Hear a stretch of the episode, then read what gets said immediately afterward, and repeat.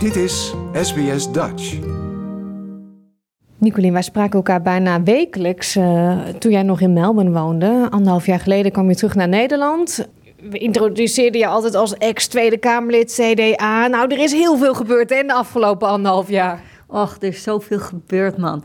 Ik uh, ben inderdaad april 2022 uh, teruggekomen. In de, augustus zijn we nog uh, een keer teruggegaan naar Australië en ook naar Nieuw-Zeeland. omdat om, mijn halve gezin daar nog zat, om elkaar te bezoeken. En toen ik na de, de, Nederlandse zomer, hè, dus in augustus, weer echt voet aan de grond kreeg, ben ik in de Tweede Kamer hier in Den Haag begonnen om Pieter Omtzigt te helpen, die ik al heel lang ken. En uh, om hem ja, een beetje dat politieke proces een beetje te ordenen voor hem.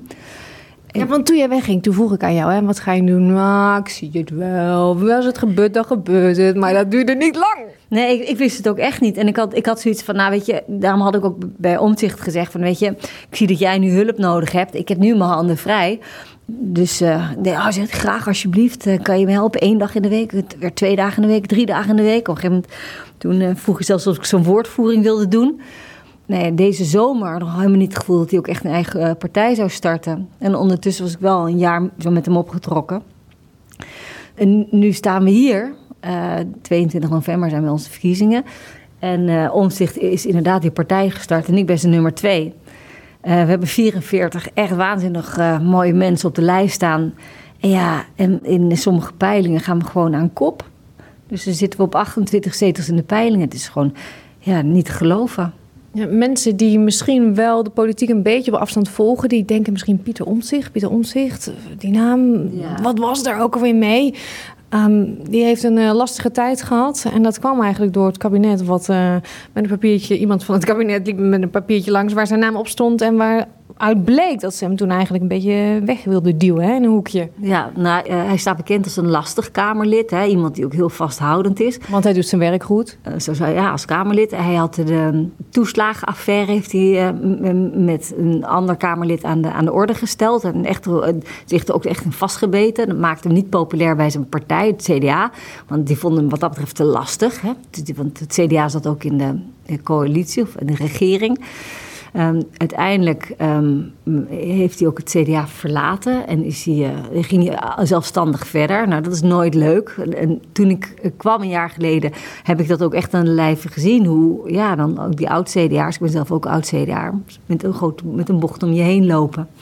Zo, zo, gaat dat. Uh, hij heeft toen ook een burn-out gekregen. Hij is een tijdje is hij echt uit geweest. Uh, en die, sinds een jaar is hij dan aan het terugkrabbelen.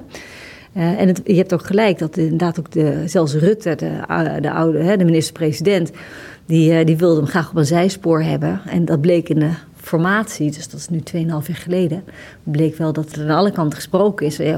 Wat voor functie kunnen we hem wegzetten? Als hij maar niet meer in die Tweede Kamer zit, dan daar vonden ze hem te lastig.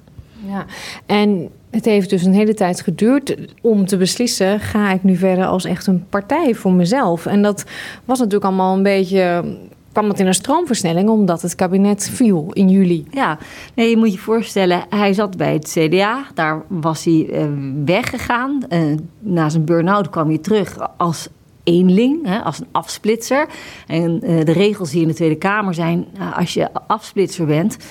dan krijg je de, maar de helft van het budget en de helft van het personeel. Dus hij had ook helemaal, hij had één medewerker of anderhalve medewerker kon hij betalen. En, en dat was het dan ook. Dus dat, ja, dat is veel minder dan een, een, eh, andere Kamerleden. Oh, en wat ik nog het ergste vond, hij had geen stemrecht uh, in de procedurevergaderingen. Dus normaal gesproken heb je van die ondervergaderingen waar je dan met elkaar bespreekt van uh, wat gaan we op de agenda zetten, gaan we dit doen, gaan we dat doen. En hij werd daar gedoogd, maar officieel hoorde hij daar helemaal niet. Dat vind ik zo raar, want je bent natuurlijk een Tweede Kamerlid en als Kamerlid moet je kunnen stemmen, anders kan je je werk niet doen. Ze hadden hem zelfs zijn stemrecht afgenomen. Dus nou, dat jaar, de afgelopen jaar waar ik dan bij was, daar, um, ja, dat was een beetje worstelen. Hè?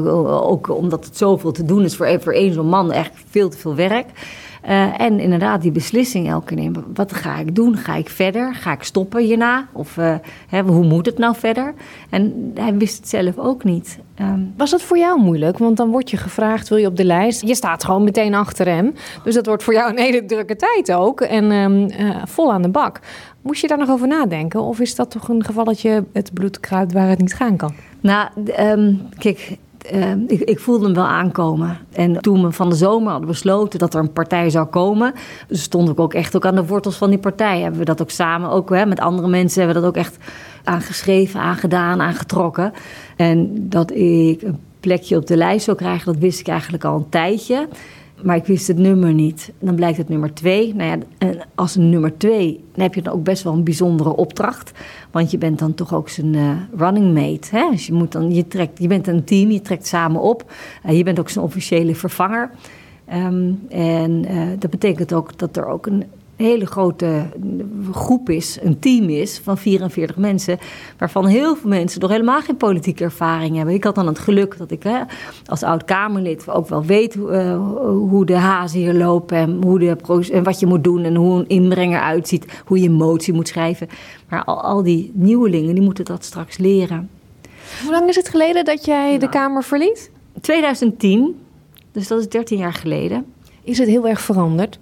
Nou, we zitten in een ander gebouw. Je bent er nu zelf ook. Het, het, het, het, kamer, Tweede Kamergebouw, wat iedereen kent, dat is op het plein. En dat is mooi en dat is groot en dat is chic. En we zitten hier omdat de Tweede Kamer nu wordt verbouwd in een tijdelijk gebouw. Het is het oude ministerie van Buitenlandse Zaken. Nou, dat is één grote bunker. En je kan het hier niet sexy noemen of imponerend of zo. Maar het instituut is hetzelfde. En ze hebben bijvoorbeeld de, de, de, de, zaal van de Tweede Kamer hebben ze ook echt proberen na te bouwen. Dus als je daarin staat, dan waan je eigenlijk ook wel in de, in de, in de Tweede Kamer. Uh, maar het is natuurlijk wel anders.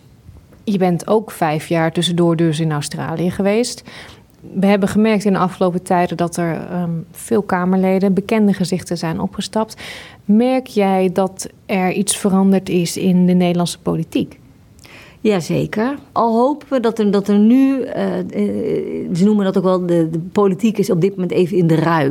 Ik vond het wel mooi gezegd. Uh, dat betekent dat ja, de, op dit moment gaan er heel veel mensen weg.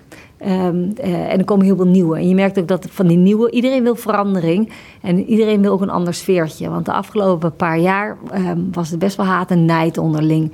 Uh, de sfeer was best grof. Um, er werd veel uh, geroddeld. En de, de, ook vanuit het spreekgestoel ja, waren de bewoordingen soms niemals. En de beschuldigingen waren best heel erg persoonlijk. Wat de Kamervoorzitter ook probeerde te doen om dat te matigen. Ja, weet je, het kwam soms hard aan. Uh, en ik heb wel het idee dat nu iedereen wel probeert van, weet je, nieuwe wind moeten gaan waaien. Dat betekent ook in de omgang met mensen. Dus dat betekent ook naar andere partijen toe dat je op een rustige manier met elkaar omgaat. Ja, ik wens je heel veel succes en we gaan zien uh, wat het gaat uitbrengen. Ook mensen in het buitenland, dus iedereen in Australië die zich geregistreerd heeft, kan natuurlijk gaan stemmen. En uh, uiteraard gaat SBS 30 jou extra volgen. Mooi, hartstikke goed. Like, deel, geef je reactie. Volg SBS Dutch op Facebook.